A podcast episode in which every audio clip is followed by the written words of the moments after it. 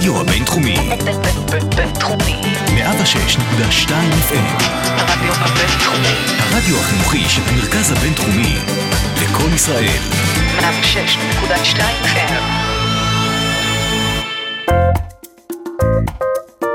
השעה הבינתחומית. פודקאסט שמחדד את המוח. עם שי קלוט.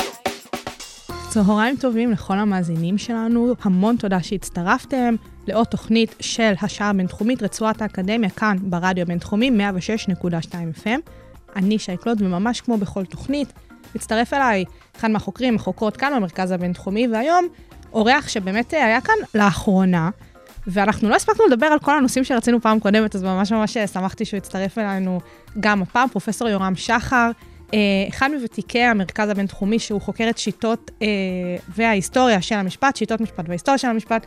אז אהלן יורם. שלום, המון תודה שחזרת אלינו אה, כאן. בכיף. ואנחנו נדבר בעצם היום בתוכנית אה, על בית המשפט העליון מכמה זוויות, טוב. ואנחנו נתחיל מההתחלה בעצם, מהסיפור של בית המשפט העליון, באמת אה, מהזו, מהזווית של אה, התולדה שלו, ההקמה שלו, אה, שאם אנחנו ממקמים את זה לפני הכל מבחינה זמן ותקופה, אז אה, בוא תמקם לנו את זה. אז אה, הנה ידיעה מעניינת, ידיעה בת 73 שנה. אה, מדינת ישראל קמה בלי בית משפט עליון. פשוט אבל ככה. זה, ככה, כן. היא הצליחה לחיות אפילו, לא רע בלעדיו. לכמה לא, אבל זמן? זה, זה סיבה, זהו, לשלושה חודשים. אבל הסיבה, זה, זה נשמע טוב, במיוחד לאלה שלא אוהבים את בית המשפט העליון, בכלל את כל הרשות השיפוטית. אז זה נשמע דרמטי, אבל הסיבה הייתה מאוד, אה, מאוד פרוזאית. אה, פשוט לא התכוננו להקמת מערכת המשפט, אוקיי. וסמכו בטעות על זה שנשארו עוד מזמן המנדט יותר מ-60 שופטים יהודיים. בנסיבות אלה ואחרות כמובן ששופטים בריטים ושופטים ערביים לא היו רלוונטיים, אבל היו 60 שופטים יהודיים, והם באמת נכנסו מיד עם קום המדינה, יום אחרי שקמה המדינה, יומיים, כי יום אחרי היה שבת, יום ראשון התיישבו פלוס מינוס 60 שופטים בבתי המשפט המחוזיים, בית משפט שלום, והעבודה המשפטית התחילה בלב כל הבלגן, המהומה, המלחמה, הצהרות, הרעב, העוני, התחילו לעשות משפט. אבל מה שלא חשבו עליו הוא שבית המשפט העליון המנדטורי, היה בו רק יהודי אחד.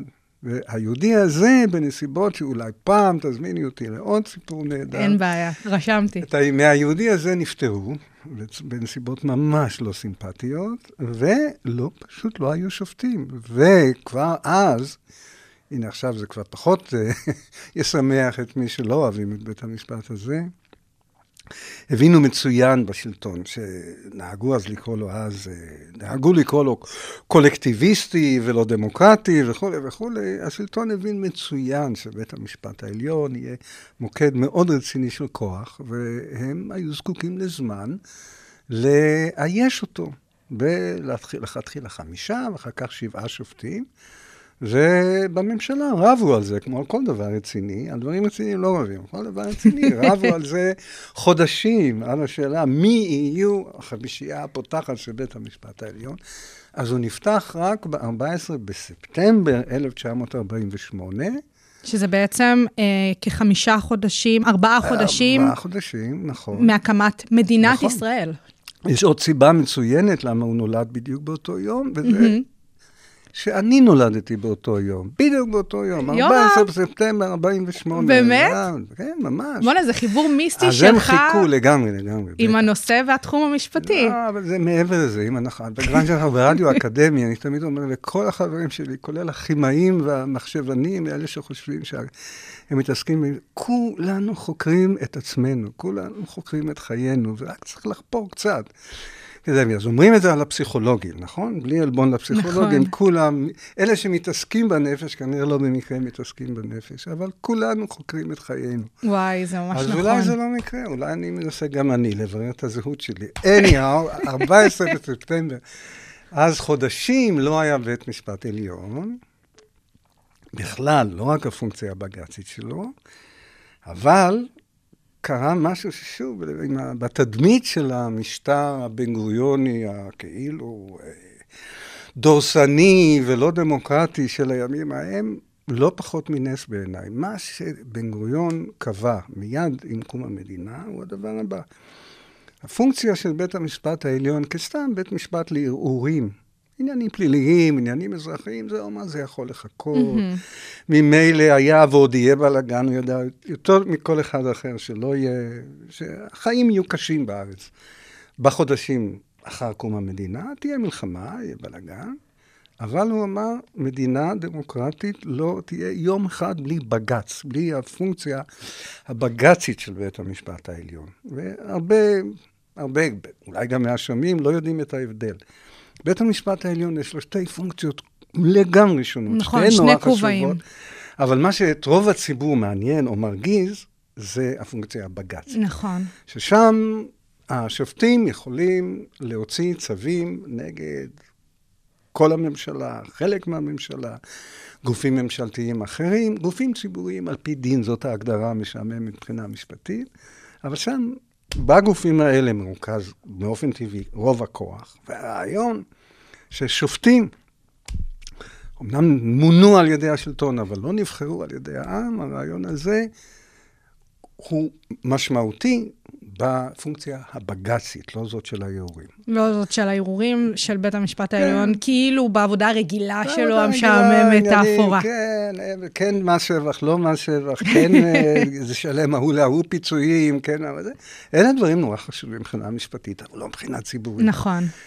אז זהו, בן גוריון אמר, יום אחד לא יהיה. ובאמת, אה, מהבחינה הזאת של יום אחד לא יהיה, אז לצורך העניין, בג"ץ כן הוקם בסמוך להקמת המדינה, שכמו שאנחנו יודעים, אה, קרה במאי 1948, אמרנו נכון. פער של כארבעה חודשים עד נכון. אה, הקמת אה, בית המשפט העליון.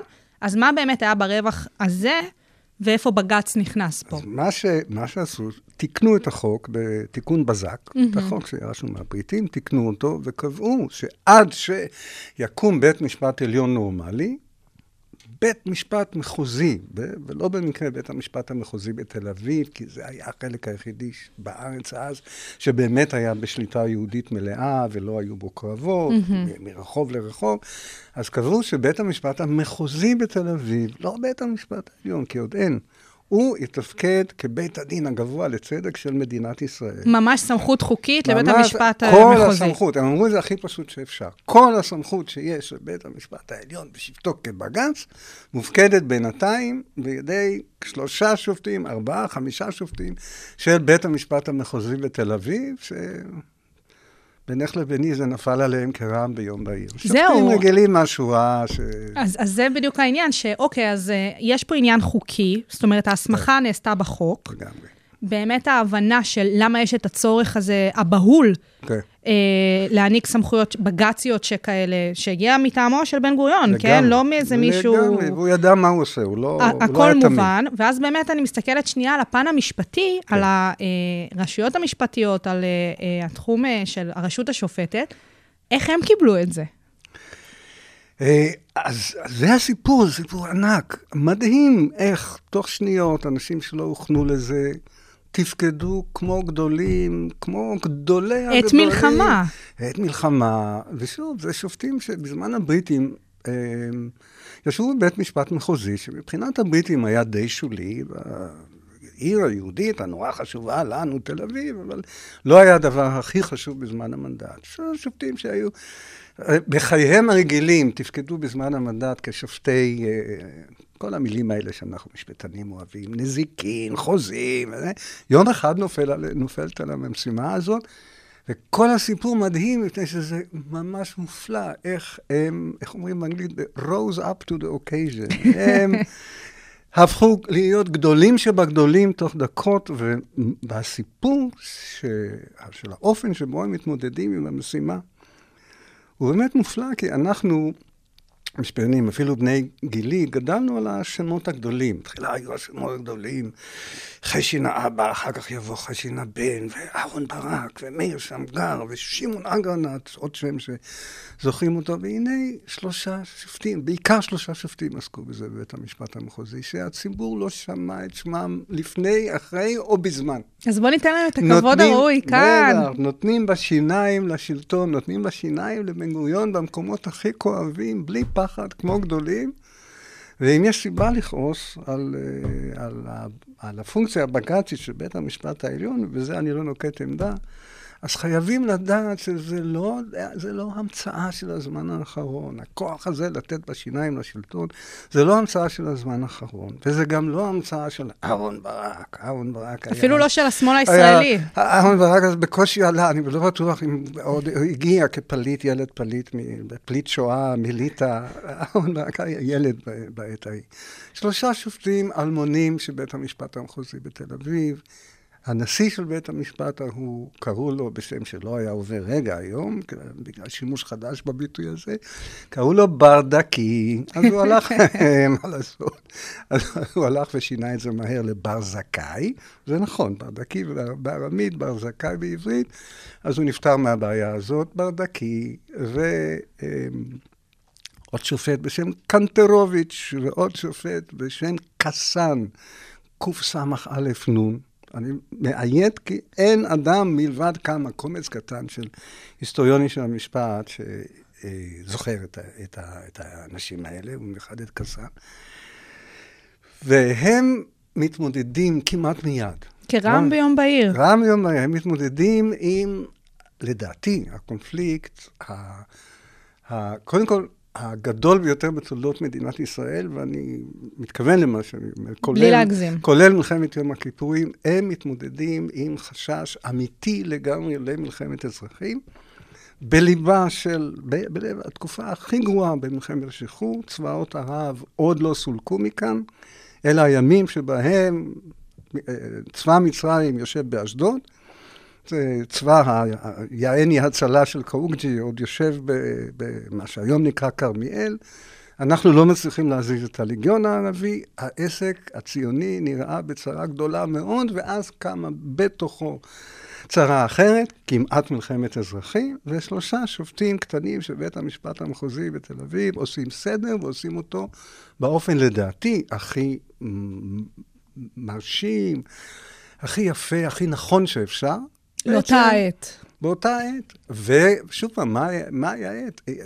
היו לנו ימים קשים לאחר מכן. רק אולי יצאנו ממגפה, ומלחמת יום כיפורים הייתה באמת סכנה מאוד גדולה. לא, לא, לא, אבל מדובר אבל באמת... אבל הרגעים האלה, הכל, מלחמת הכל קיום. היה יכול להתמוטט ברגע. ומה שאני מדבר עליו הוא פרשת אלטלנה, והאופן שבו בית המשפט המחוזי בתל אביב, כבג"ץ, מפרק את... כיושבו כבג"ץ. כן, מפרק את הפתיל הזה, ממש מפרק את הפתיל הזה. מוריד את השלטון על הברכיים, מלמד אותו מתינות וזהירות, מלמד אותו פרק מצוין בשלטון תקין, ולדעתי, הוא מוציא עבורו, עבור השלטון את ההרמונים מהאש, כי השלטון היה עלול להגזים באופן שבו הוא דיכא את מה שאז נראה כמרד של אנשי האצ"ל. בית המשפט המחוזי הקטן הזה מלמד את השלטון באותו הזמן, א' ב' של זהירות ומתינות, והלוואי עלינו היום, אבל זה סיפור אחר. ובאמת, אולי רגע נעשה שנייה סדר למאזינים, מהבחינה הזאת של, אוקיי, זה אה, המיקום אה, של הזמן, וזאת הסמכות שקיבל בית המשפט המחוזי, אבל מה היה עד הקמת המדינה, מהבחינה הזאת של יכולת אה, אה, האזרחים או תושבי ארץ ישראל, טרם הקמת המדינה, באמת אה, אה, לעתור לגוף בג"צי שכזה, מי בעצם היה גוף? טרם אה, הקמת אה, בג"ץ בבית המשפט המחוזי בתל אביב. זו שאלה מדהימה, וזה רציתי להגיד לך, אני תכף אתן את התשובה, שהיא לדעתי עוד יותר מדהימה, אבל אה, רציתי להפסיק אותך, שאמרת ש-48 הייתה נקודת ההתחלה. אז האמת היא שיש בג"ץ במנדט הבריטי. במנדט הבריטי. במנדט הבריטי יש בג"ץ, כמעט מהרגע הראשון. היה, לוקח לנו זמן להתארגן, בשנת 23-4 הם, הבריטים מארגנים את מערכת המשפט, והם mm-hmm. מביאים כאן לארץ ישראל, המקום היחידי חוץ מאנגליה, ובעצם בכל ארצות המערב, הדמוקרטיות, המקום היחידי שאיננו מדינה ריבונית דמוקרטית מכל העולם, שבו בחרו הבריטים להביא בג"ץ, הפונקציה הזאת, שבה, כמו שאמרת, אזרחים יכולים לבוא, להתלונן אצל שופטים. על השלטון. על השלטון, כולל הנציב העליון, וגם להוציא, להוציא צווים, להשיג צווים נגד השלטון. זה קיים משנת 1924. שבעצם המדינה, לא הייתה מדינה, לא הייתה ארץ מדינה. ישראל, המנדט נכון, הבריטי, ואנחנו נכון. ממש המקום היחידי, שהוא נכון. לא מקום ריבוני, לא מדינה ריבונית, נכון. שמקבל את האפשרות הזאת בכלל, את כן. יכולת הגישה הזאת. ועכשיו אני אגלה לך גם מי אשם ב... זהו, זה בדבר. נשמע השם- כמו איזה. פריבילגיה מטורפת, אז של אני- למה וזה הגיע לנו נכון. בכלל. אז האמת היא שכמו שתיארתי את זה לפני דקה, זה נשמע מאוד נשגב. ממש. אבל כמו שכל הדברים הגדולים קורים בהיסטוריה, זה אקראי לגמרי, והאקראיות הזאת היא גם מבוססת על, על, על, על, ה, על אגו, בדיוק מהסוג שהיום אנחנו מתמודדים איתו. אז קיצור הסיפור הוא שמי שמנהל את המשפט בארץ, את מערכת המשפט בארץ, הוא יהודי ציוני בשם נורמן בנטוויץ'. אוקיי. מאיפה הוא מנהל את כל זה? מהעמדה שגם היום היא אחת הכי בולטות, מעניינות, אולי מרגיזות במשפט הישראלי, בכלל במשטר,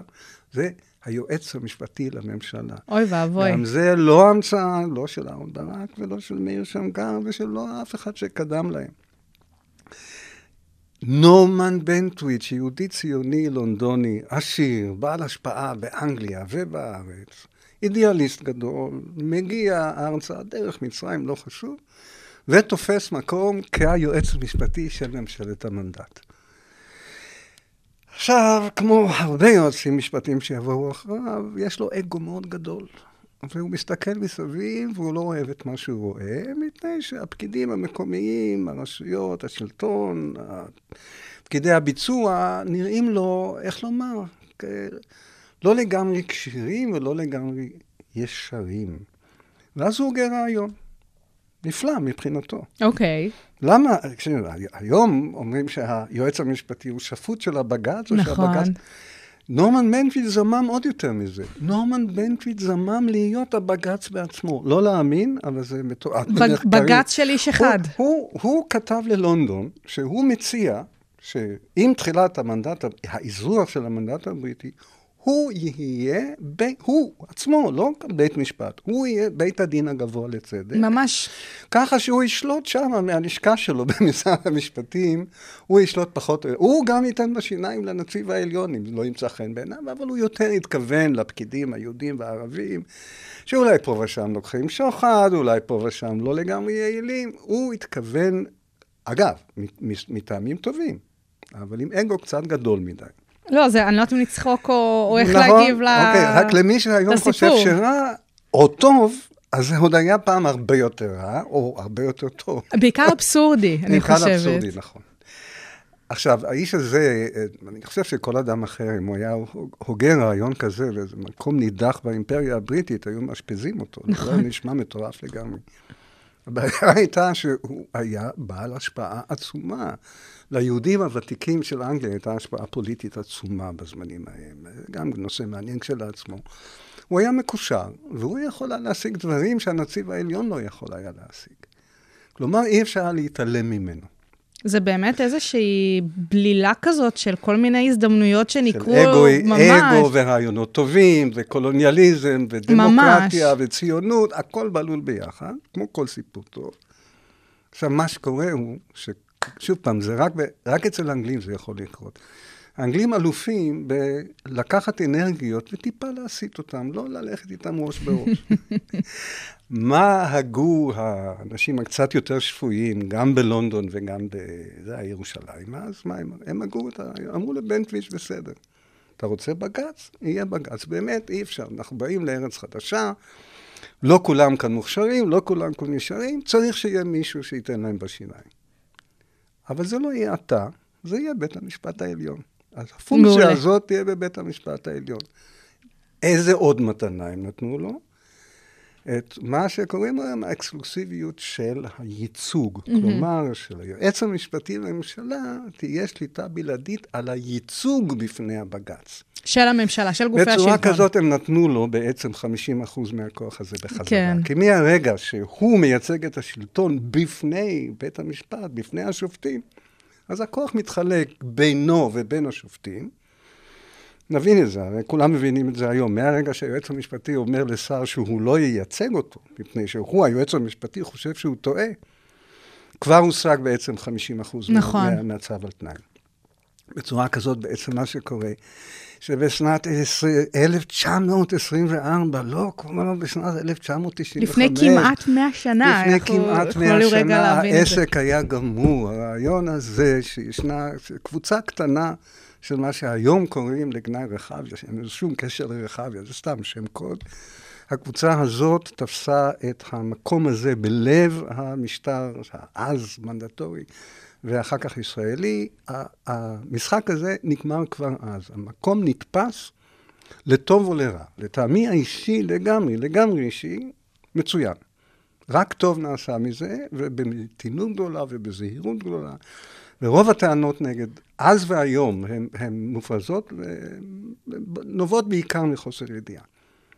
אבל חשוב לדעת שזה לא מתחיל מהיום ואין טעם לייחס את זה לאדם מסוים, אבל גם חשוב לדעת שאם זה יתקיים מאה שנה, אז למרות שאנחנו אוהבים לחשוב על עצמנו כמדינה צעירה, זה כנראה יתקיים עוד מאה שנה. דרך עוד יתקיים כל מאה מיני שנה. שרי משפטים שינסו להפוך את העולם. לא הפכו מאה שנה, כנראה שגם לא יהפכו עוד מאה שנה. אני חושבת שבסיפור אה, שלך עכשיו, זה לא רק הזווית של בית המשפט העליון כיושבו כבג"ץ, אלא גם בעצם התפקיד של היועץ המשפטי נכון. לממשלה, ובאמת הסמכויות של-. שלו, ובאמת מאיפה זה הגיע ולאן זה נכון. אולי ילך. נכון? אה, זה באמת סיפור מרשים מאוד. עכשיו, מה, ב, בשנת 1925, שנה אחרי שהרעיון הזה, אז ברור שמי שהיה אז נשיא בית המשפט העליון, אני אגיד את זה עוד עשר פעמים היום, משהו, שלא שמו היה אהרן ברק, בקושי נולד אז, אם בכלל לא, לא נולד. אפילו לא מאיר שמגר. נכון, בשנת 1925, נשיא בית המשפט העליון, זה שהגה את הרעיון שתיארתי קודם, להגיד, יהיה בג"ץ, אבל אצלי, לא אצל בנטוויץ'. נשיא בית המשפט העליון, גוי בשם תומאס הייקראפט, פה אפילו לא יהודי ציוני שמשתחל כאן לתוך המשטר הבריטי המנדטורי, תומאס הייקראפט, כיוון שנתנו לו את הכוח, וזה הטבע של כוח, מי שיש לו כוח, משתמש בו. משתמש, לוקח, בשתי ידיים. ואז בשנת 1925, לא 95, למה 95? כי כל סטודנט למשפטים היום לומד כאילו המהפכה הגדולה קרתה ב-1925, רק אז... 95. התח... 95, רק אז התחצף בית המשפט העליון ופסל חוק של המחוקק הראשי של הכנסת. אז הסיפור הנכון הוא שבשנת 1925, תומאס הייקראפט לוקח חוק של המחוקק הראשי אז, שהיה הנציב העליון, אפילו לא, לא, לא כנסת דמוקרטית, לוקח חוק של הנציב העליון, הבוס שלו, האיש שמשלם לו את המשכורת, ופוסל אותו. אפילו לא כמו חוק טל שנותנים זמן אינסופי עד שהממשלה תמצא דרך להתחמק ממנו. הוא פוסל אותו בחוצפה שכמעט לא תאמן. בלי למצמץ. בלי למצמץ, הוא מודיע לו שהחוק שלו בטל, הוא רק זורק לו עצם ונותן לו שלושה חודשים להתארגן, לבטל אותו כמו שצריך. אחרי שלושה חודשים הוא אומר, החוק הזה בטל. זה, זהו הסיפור. העסק גמור. בשנת 1925, לראשונה, בית המשפט העליון המנדטורי, בשבתו כבג"ץ, פוסל חוק של המחוקק הראשי, כי הוא חושב שהוא פוגע בזכויות. וגם, השאלה היא לא בגלל זה עניין טכני. הוא חושב שהמחוקק פגע בזכויות. והסיפור, כמו תמיד, הוא לא סיפור גדול. איזשהו אה, כפר לא רחוק מירושלים יושב עד היום על מעיינות שנחוצות מאוד לירושלים. אז, אז כל מאות השנים שירושלים הייתה חרבה, לא נזקקו למים האלה, כי לא היה כלום בירושלים. מגיע השלטון המנדטורי, הוא צריך מים לירושלים. המים נמצאים בכפר ההוא, הוא נקרא ארטס, הוא ליד בית לחם, ואנחנו קוראים לו מעיינות שלמה, כי אנחנו מאמינים שמשם שלמה המלך לקח את המים, ולא מהבאר הקטנה הזאת שנקראת הגיחון, ככה, כן. בפאתי ירושלים ליד עיר דוד. היו צריכים מים בשביל ירושלים, שעומדת להיות uh, מקום חשוב. אז הנציב העליון הפקיע לבני הכפר את המים. והם, זה הם לא כל כך התנגדו, הם לא זקוקים למים, אבל הם רצו כסף. אז הוא קבע שהם קבלו פיצויים, אבל מי יקבע את הפיצויים? הנציב העליון קבע בחוק שאת הפיצויים יקבע הרואה חשבון שלו, אהה. השמאי הממשלתי. אמרו הכפריים, זה לא, לא, לא, זה לא בא בחשבון. הם טענו שיש להם זכות לא להאמין, בשנת 1975, קניינית. הכפריים בארץ ישראל, כפריים ביד בית לחם, אומרים שיש להם זכות לקניין, בדיוק, בדיוק קלט. ו- זה עוד אפילו הזכות, ה- כשאנחנו בדרך כלל לומדים במשפט חוקתי את רשימת הזכויות, אנחנו מדברים על שוויון וה- וחירויות כאלה, הם מדברים על זכות עוד יותר בסיסית, הזכות לקניין. ותודה לא- לג'ון לו. לא, כל הכבוד. לא תיקח לנו, אם אתה לוקח לנו, תשים לנו שמאי אובייקטיבי. יפה מאוד, אני חושבת שזה... והי קראפט אומר, זה נכון. הוא אומר, אנחנו קיבלנו מנדט על ארץ ישראל, תוך הבטחה, שנשמור על הזכויות של בני המקום, על הזכויות האזרחיות, the civil, civil rights. גם זה לא המצאה של שנות ה-90. אומר היי קראפט לנציב העליון, תקשיב טוב, אנחנו קיבלנו מנדט על ארץ ישראל מתוך הבטחה שנכון שנקים בית לאומי לעם היהודי, אבל לא נפגע בזכויות של תושבי הארץ. פגעת בזכויות של תושבי הארץ, אני אבטל לך את החוק. זהו. זה פסק הדין של 25.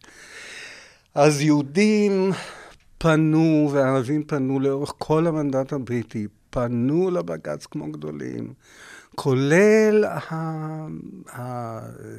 המשפטנים, עורכי הדין, הבאמת מעולים, מעולים, מעולים, שייצגו את מה שאנחנו קוראים היום הימין, שייצגו את הארגונים הפורשים, את הארגונים הלוחמים, את, אצ, את אצ"ל ולח"י, פנו לבית המשפט העליון, לפעמים הצליחו, לפעמים לא הצליחו, בשבתו כבג"ץ, טענו את הטיעונים שלהם, והעולם התנהל אז בערך כמו שהוא מתנהל היום. לגמרי, וגם צריך אולי רגע להבין שבסופו של דבר האזרחים פונים לבג"ץ אל מול השלטון, וכשיש שלטון מסוים, אז כן. לרוב המתנגדים לשלטון הם אלה שיפנו קצת נכון. יותר לבג"ץ. נכון, רק שהמתנגדים אז לשלטון, היום הם בשלטון. בדיוק.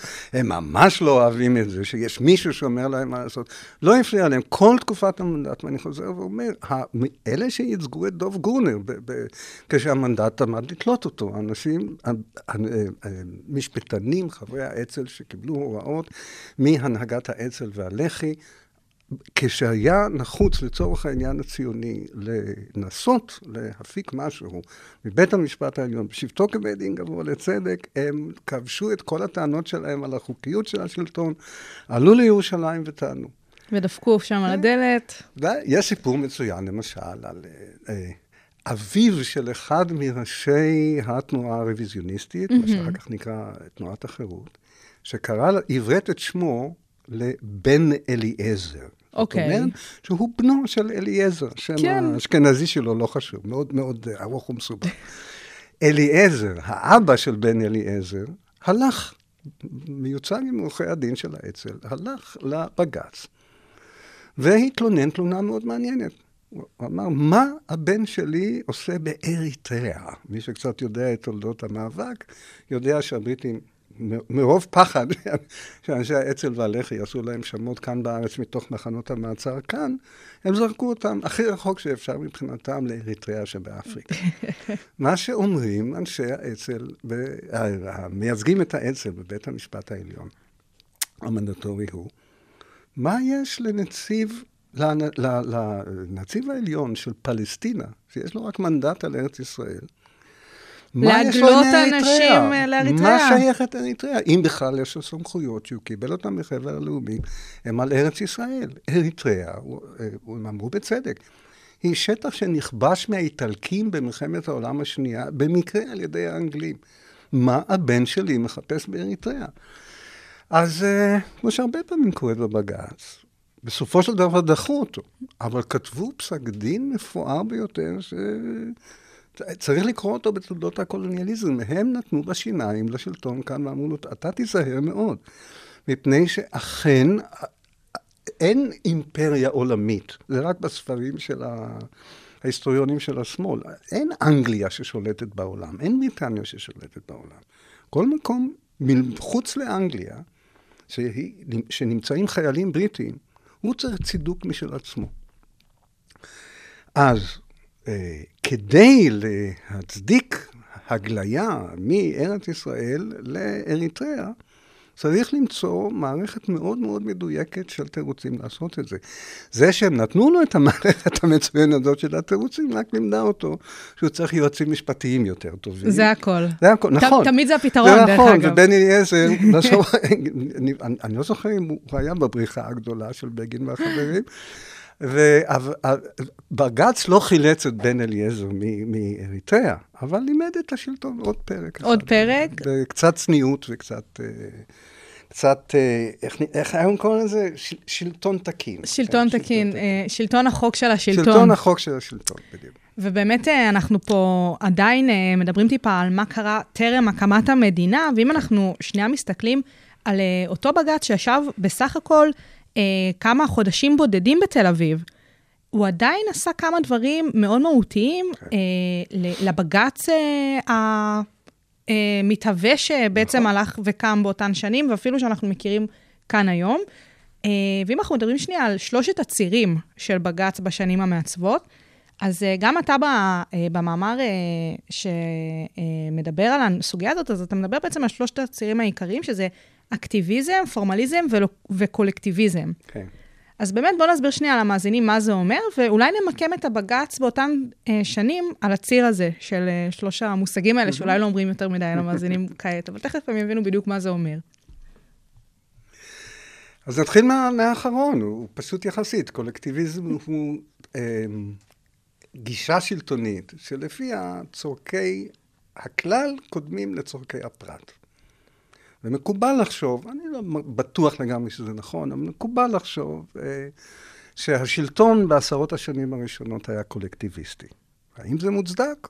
אולי. אולי אז היה מוצדק. אולי אז היה מוצדק שכל זמן שמקימים מדינה צריכים ל- ל- לקחת מהפרט מה שנחוץ להקמת מדינה. זה קולקטיביזם.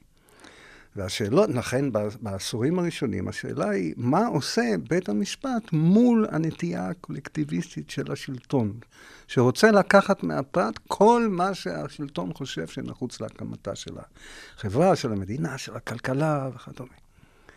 עכשיו, מה בא הביטוי אקטיביזם להגיד? אה, רוב האנשים משתמשים בו לגנאי, אבל, נכון. אבל משהו, אקטיביזם הוא בעצם, בתרגום מילולי, פעלתנות.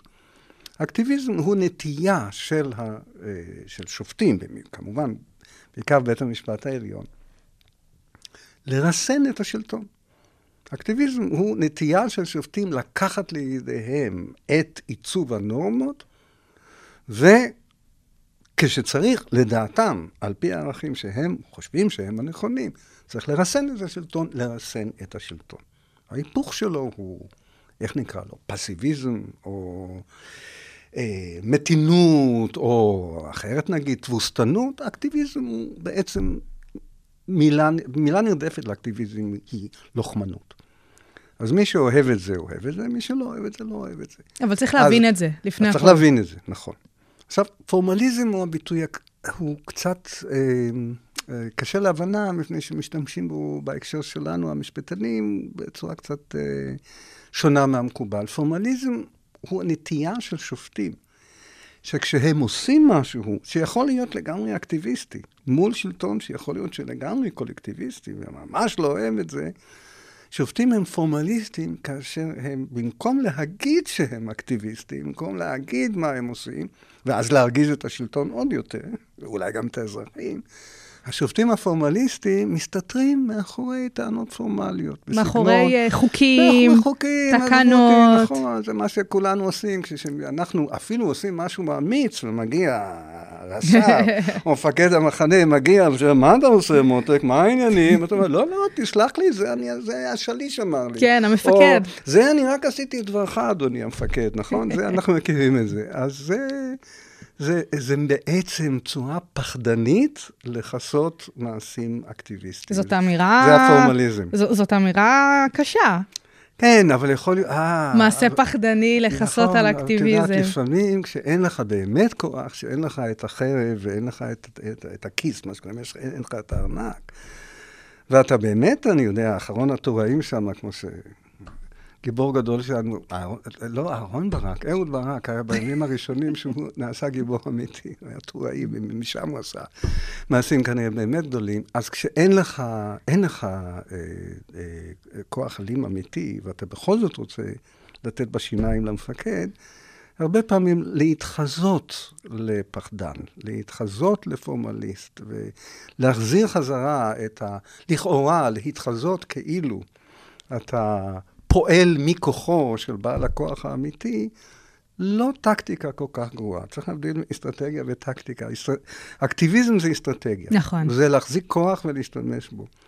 פורמליזם יכול להיות טקטיקה. טקטיקה. אני, אני, אוקיי, אני, אני אקטיביסט במסווה של... אה, של פחדן. במסווה של פחדן. של פחדן. ואז כן. באמת יש את שלושת הצירים האלה, כן. אה, שלושת הצירים הללו. וכשאנחנו מסתכלים באמת אה, על החודשים המעטים של בג"ץ תל אביב, איפה היית ממקם אותו על הציר הזה? אז בין זהו, ה- אז, אז הערכים כדי, האלה? אני, אני, אני תכף, אני צריך, צריך להגיד שמקובל, אני מראש רוצה להגיד שמה שאני רואה ומה שקרה בחודשים האלה בבית המשפט המחוזי בתל אביב, סותר את התדמית את המקובלת. התפיסה. את התפיסה ההיסטורית המקובלת. אז מה נוהגים להגיד? נוהגים להגיד ככה.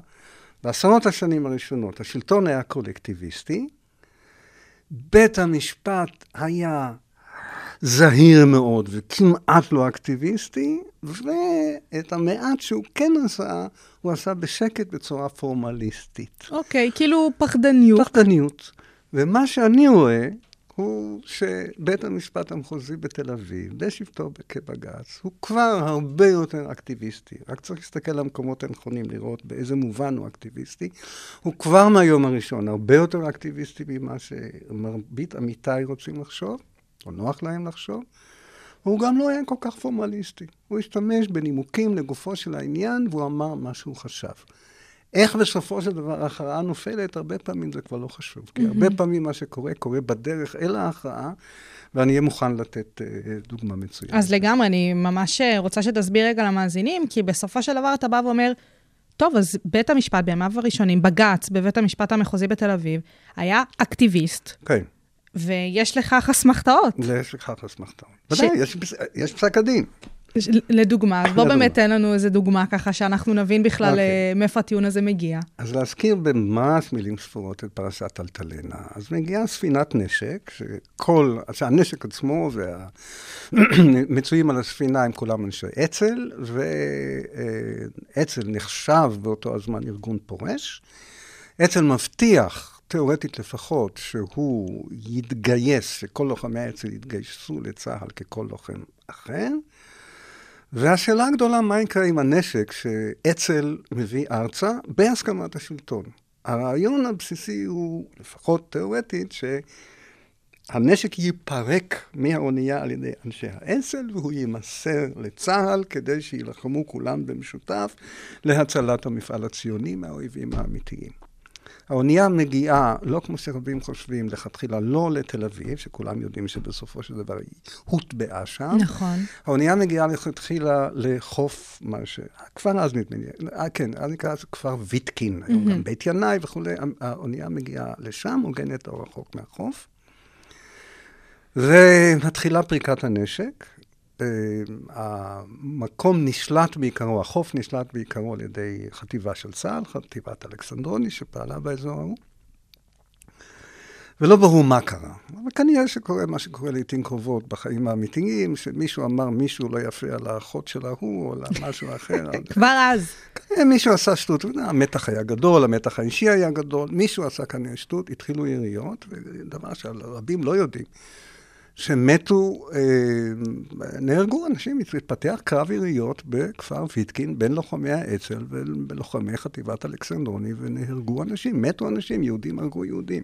בקרב אה, ממש... בקרב אה, לגמרי, קרב בנשק, נשק חם, בלי שום חוכמות. כאשר אה, המצרים נמצאים באשדוד, אז יהודים נלחמים ביהודים. כי בזה צריך. להתעסק, אה, בזה בעיטות צריך- כאלה. צריך להתעסק. האונייה נמלטת בחסות החשיכה לתל אביב, ויומיים אחרי זה אה, מתרחש מה שידוע, מה שמתרחש הוא שבן גוריון מורה לירות עליה ולהטביע אותה, וגם שם נהרגו אנשים וכדומה. אבל בלילה של הקרב בכפר ויטקין, צה"ל פשוט תופס, אני לא אשתמש בביטוי שווה או עוצר, כי שניהם ביטויים משפטיים. נכון. שובים במלחמה, ואין כאן מלחמה, בכל זאת, מלחמת אזרחים, זה לא מלחמה בין מדינות, וזה לא מעצר, בדיוק כי הצבא לא מוכן, בעצה טובה או לא טובה מהשלטון, לא מוכן להפעיל את תקנות החירום הבריטיות במקורן, שרק מכוחן ניתן היה לעצור, אוקיי? למה לא רצו להפעיל את התקנות הבריטיות? התשובה נורא פשוטה, כי התביישו.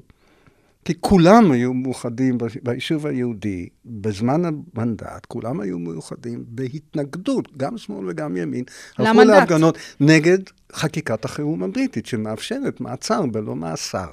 מאפשרת גירוש בלא, הריסת, הריסת בתים, כל הדברים האלה שאנחנו מתווכחים עליהם עד היום, כי עד היום לא פירקנו את אה, חקיקת החירום הבריטית. אוקיי? אבל השלטון אז לפחות התבייש. כן, זהו, היום כבר אין את הבושה. בן-גוריון התבייש, והוא הורה ליועצים המשפטיים שלו, והם הורו בסופו של דבר לחטיבת אלכסנדרוני, לחיילים המסכנים שהיו צריכים לבצע את זה, לא, לא לעצור, לא, לא לפעול מכוחה של פקודת מעצר. כי שוב אני אומר, הדרך היחידה להפעיל פקודת מעצר הייתה להשתמש באיזשהו סעיף באיזשהו חוק חירום בריטי, שכולנו מכל האיברים התנגדנו לו. אז הצבא פשוט תופס כמה אנשי אצ"ל, את המנהיגים בעיקר, לא את בגין שיושב ובכל זאת מנהל משא ומתן כן. בתל אביב, תופס אותם וזורק אותם באיזה מחנה הכי רחוק שאפשר, מח... איזשהו מחנה צבאי בבית שאן, כן? כדי שהם יהיו הכי רחוקים שאפשר להיות. ויומיים אחרי זה, עולים, או לא עולים, נשארים, תל אביב שטוחה, לא עולים לשום מקום, עולים, לבג"ץ, כי זה עוד לא בתל אביב, כן, זה בירושלים, אבל זה בתל אביב, לא צריך לעלות לשום מקום. אותה, אבל בדיוק, שם בשם, אותם עורכי הדין שייצגו את דוב גרונר בבתי המשפט הבריטיים, עול, שוב פעם אני אומר עולים, הולכים לרחוב יהודה הלוי בתל אביב לפני שלושה שופטים, ואומרים את מה שייאמר על ידי עותרים, היום רגילים לחשוב שזה השמאל, מאז ומעולם, לפני ואחרי. אין סמכות לשלטון לתפוס אנשים בלא סמכות חוקית. אתם רוצים? תפעילו את הסמכות החוקית. ברור לגמרי מה הם מנסים לעשות, אנשי הימין. מה שהם מנסים לעשות זה להביך ולהשפיל את השלטון, להראות שהשלטון, שלטון השמאל הקולקטיביסטי, מבחינתם, הוא המשך ישיר של שיתוף הפעולה של השמאל עם הבריטים. עכשיו... הנה, הם אומרים, אתם רואים? רק לפני חודשיים אנחנו נאלצנו להתמודד עם, עם הבריטים על תקנות ההגנה האלה. עכשיו זה עם השלטון של מדינת אתה, ישראל. אתה בן גוריון ממשיך דרכם של הבריטים, ואתה עוד מעט תשים אותנו חזרה ב... בעכו, וישמור האל, אתה עוד תתחיל להוציא אותנו להורג. עכשיו, ו... באמת, כשמסתכלים על זה מהבחינה המשפטית, אז הם צודקים. זאת אומרת, אין את הסמכות החוקית, יש פקודות uh, ותקנות בריטיות. בדיוק, כמו שבערך 50 אחוז מהמקרים שאנשים מתלוננים היום בבית המשפט בדיוק. העליון, אנשים צודקים. ומה, ומה בג"ץ לפעמים... מחליט? מה הוא מכריע בסוגיה הזאת? רגע, אני רוצה להגיד מה הוא עשה קודם, שאחר כך כשנגיע להכרעה, אז יתגלה ששוב אנחנו, אנחנו בונים את המתח, אנחנו בונים את המתח. אוקיי, אוקיי, בסדר גמור. מה שיותר חשוב בעיניי, זה, זה, זה, זה, זה להגיד שהם הסכימו הד... עם הדבר הפשוט כל כך שאת אומרת כרגע. הם שמעו את הסיפור. והם אמרו, לא, איך, לא במילים שאני אומר, משפטנים מדברים קצת... בוודאי, הם מדברים קצת אחרת. קצת אחרת, מלכה פי יתקע, ואיפכא מסתברא וכולי, וקצת לטינית, וקצת ארמית וכדומה. לא יקום ולא יהיה. תתבייש, תשפיל את עיניך, לא מעניין אותנו, הם אומרים לבן גוריון, לא, לא, לא ישירות ככה, הם אומרים לשר הביטחון, אז שר הביטחון וראש הממשלה היו אותו האדם. אתה פשוט לא יכול לעשות את זה. אז זה מביך, זה כל כך, אין, אבל יותר מביך לעשות פעולות בלא סמכות. לא התארגנת, לא הספקת במשך שבועות ספורים, לא הכנת מראש, ידעת שתקום מדינה.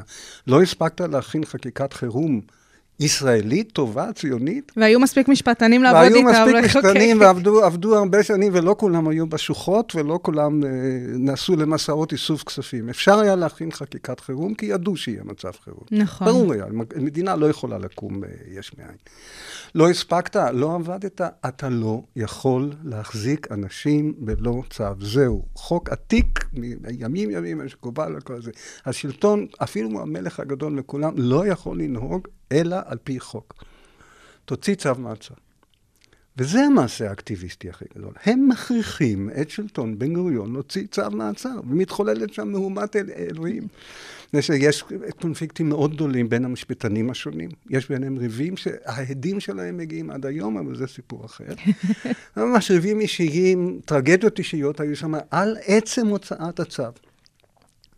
וזה לא נגמר בזה, מפני שכשהרמטכ"ל חותם על צו המעצר לפי תקנות ההגנה, שזה ימים לאחר שהוא כבר החזיק, גוררים אותו שלושה שופטים קטנים של בית משפט המחוזי בתל אביב, גוררים את הרמטכ"ל של צה"ל. צריך לדמיין את זה, זה כאילו לא זה נתפס. לא נתפס, זה בזמן, אבל שוב פעם, בהקמת צריך להבין, המדינה, זה- מלחמה, אם אני- מלחמת אם קיום. אני אגיד שזה, שזה דומה ל, ל, ל, ל, לאפשרות לגרור את, את, את, את הרמטכ"ל או את שר הביטחון דיין או את דדו בזמן מלחמת יום הכיפורים, בזמן מלחמת יום הכיפורים, כשבאמת הכל עומד על... לגרור אותו ליום שלם מבוקר עד ערב לבית המשפט המחוזי ברחוב יהודה הלוי בתל אביב, כך ששני עורכי דין של האצ"ל יוכלו לצעוק עליו יום שלם. ולהטיח בו. ולהטיח בו את השאלה הקשה מכולם. מאיפה, מאיפה התעוררתם? שאלו אותו. שוב פעם, לא בשפה הזאת. מתי, מתי, מתי בדיוק הגיעה אליך ההערה המשפטית הזאת? ומי ישלם לאנשים האלה על השבועות שהם ישבו, לא שבועות, על הימים שהם ישבו בלא צו מעצר, נכון? מה, את- אתה בכלל, את, אתה בכלל מכיר את ה... הם חקרו אותו אם הוא בכלל מכיר את החוק, הם דרשו ממנו לצטט את החוק בעל פה. בקיצור, הם מורידים את הרמטכ"ל של מדינת ישראל, באת בקושי חודש, מורידים אותו לברכיים. ודורשים ממנו הסברים משפטיים חוקיים. והוא עומד שם כמו ילד טוב, ונחשף, ואגב, באמת נבוך מאוד, כי אין לו תשובות לרוב השאלות, כי הוא עסוק באיזה דבר אחד או שתיים של איגוף האויב מימין או משמאל, או, מ- או מאיפה הוא לוקח נשק כדי לגמרי, לעשות את זה. מכל כיוון אפשרי והוא- בעצם. ו- וצועקים עליו, עורכ- עורכי הדין קריצמן וזליגמן, שני עורכי הדין של האצ"ל צועקים עליו מבוקר עד ערב. זו דרמה ענקית יוצאת מהכלל. מה בסופו של דבר? בסופו של דבר, בדעת רוב בלבד, שני שופטים נגד אחד, הם מחליטים שלא להוציא את הצו על תנאי. בדרך, נוזפים בשלטון נזיפות מאוד משמעותיות, אבל מה שנעשה, נעשה כבר עד אז. זאת אומרת, הם נתנו לשלטון את השיעור הראשון. השיעור הראשון הוא, יש לפעול על פי חוק, גם אם זה לא נעים. לא, זה לא נעים. עכשיו, מעבר לזה, יש, מבין, בין שלושתם, לדעתי, הם ליהקו את זה. הם עשו את זה מאוד יפה, לדעתי. איך שופטים מקבלים החלטות, זו גם שאלה נורא מעניינת. שום דבר לא תמים שם. יש שם שופט מיעוט, זה אותו השופט קס"א-נ. קס"א נ, שכותב את הפסק, לדעתי, הכי אמיץ, הכי מעניין, הכי מרתק, שנכתב אי פעם, כולל אחרי מה שמכונה המהפכה החוקתית על ידי העמיתים שלי. הוא אומר במילים מפורשות, ושיגידו לי שהסגנון, שהסגנון באותה עת היו, היה פורמליסטי. הוא אומר את הדברים ב, ב, ברחל בתך המאוד קטנה. הוא אומר, ישנן שתי גישות בעולם למעמד היחסי בין שופטים ובין השלטון, ובין המחוקק. לפי גישה אחת, המחוקק הוא הריבון על הכל, והשופטים עושים את דברו. לפי גישה שנייה, השופט הוא בעל הבית האמיתי, הוא לא רק שותף של המחוקק, אלא הוא גבוה מן המחוקק. ואני, שלום קסן, שופט של בית המשפט המחוזי בתל אביב, אומר לכם שהגישה הנכונה היא הגישה השנייה. שופט הוא לא רק שותף של המחוקק, אלא ברגעים מכריעים הוא גם גובר על המחוקק. ואני לא אתן ידי ל, ל, ל, ל, ל, למעצר הזה.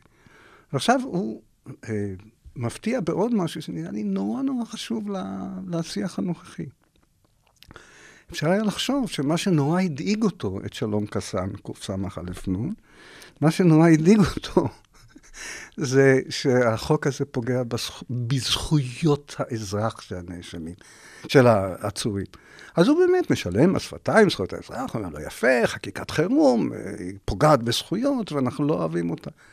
אבל איך אומרים היום? הוא, הוא מביא, מביא להם אותה מהכיוון הכי הפ- הפוך שאפשר לחשוב. והוא? הכי מרתק בעיניי.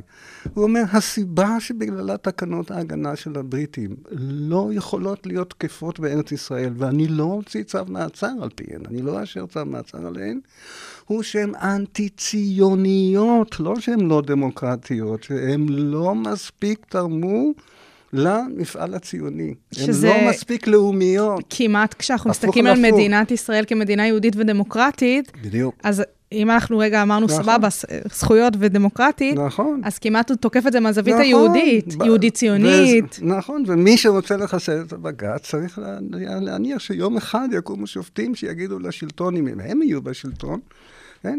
המדינה שלכם לא מספיק יהודית. אם החשש העיקרי הוא שהשופטים אומרים היום שהמדינה לא מספיק דמוקרטית ודורשים מהשלטון יותר דמוקרטיה, מי שם? איך אומרים המשפטנים? מי לכפנו יתקע?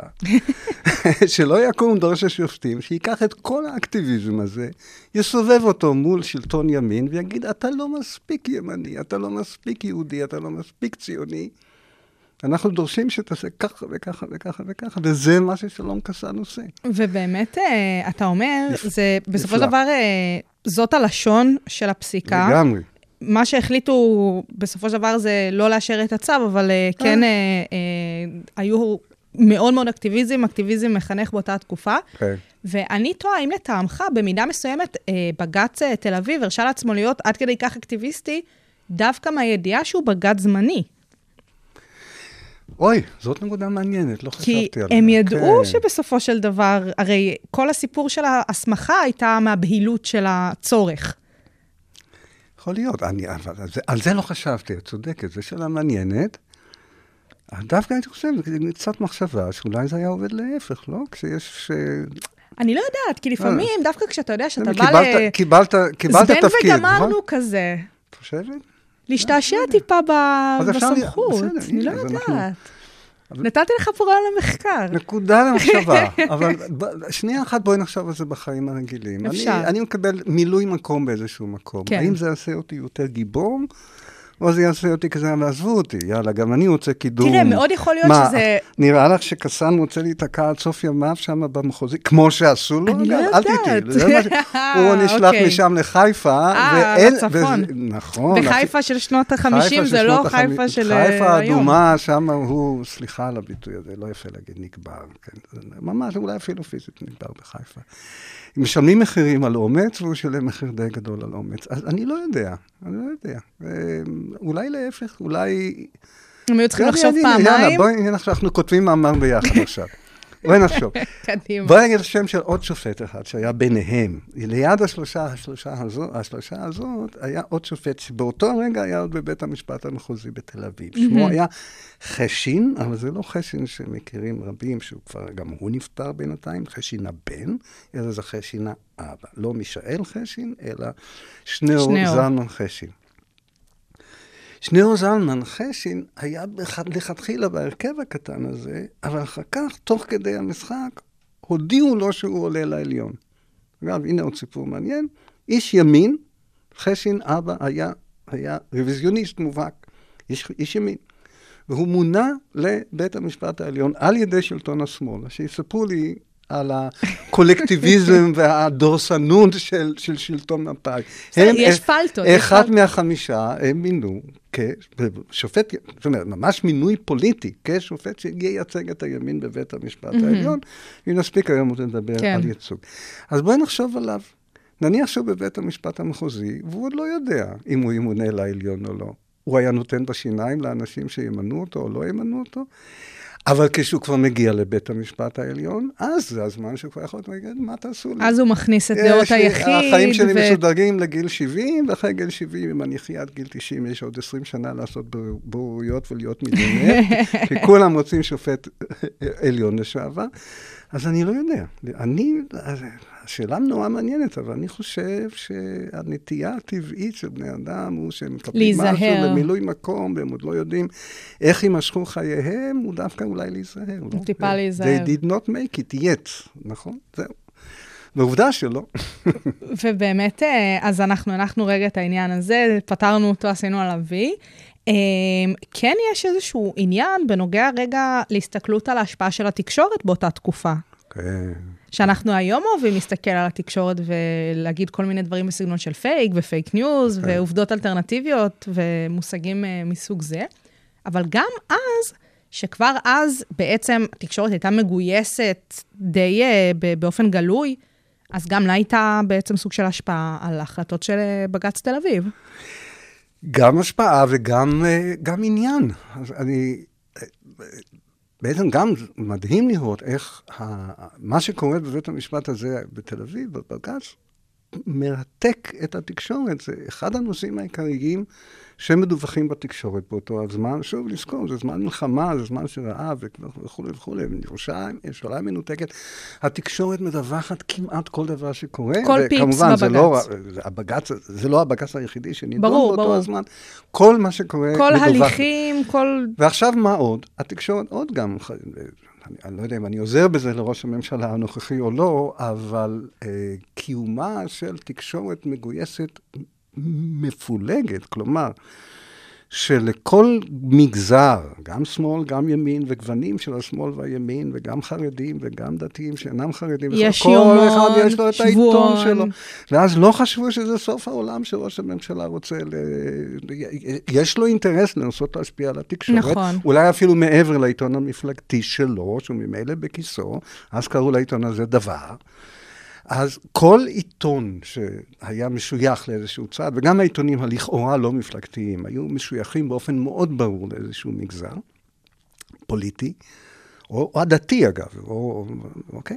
אה, כל עיתון מדווח מתוך בית המשפט את מה שנוח לו לדווח. וזה גם מקסים בעיניי. כל אחד מדווח לקוראיו את האירועים בבית המשפט מהכיוון הערכי הפוליטי של הקוראים שלו. לדעתי זו דמוקרטיה במיטבה. לגמרי, כל אחד- ומקבלים איזושהי תמונה מלאה נכון. בסופו של דבר. עכשיו, הנה, נחבר עכשיו את הסיפורים. לדוגמה, העיתון העיקרי של uh, המפלגה שממש התחילה, באותם ימים לעיקרי החירות, זה שם יותר מוכר.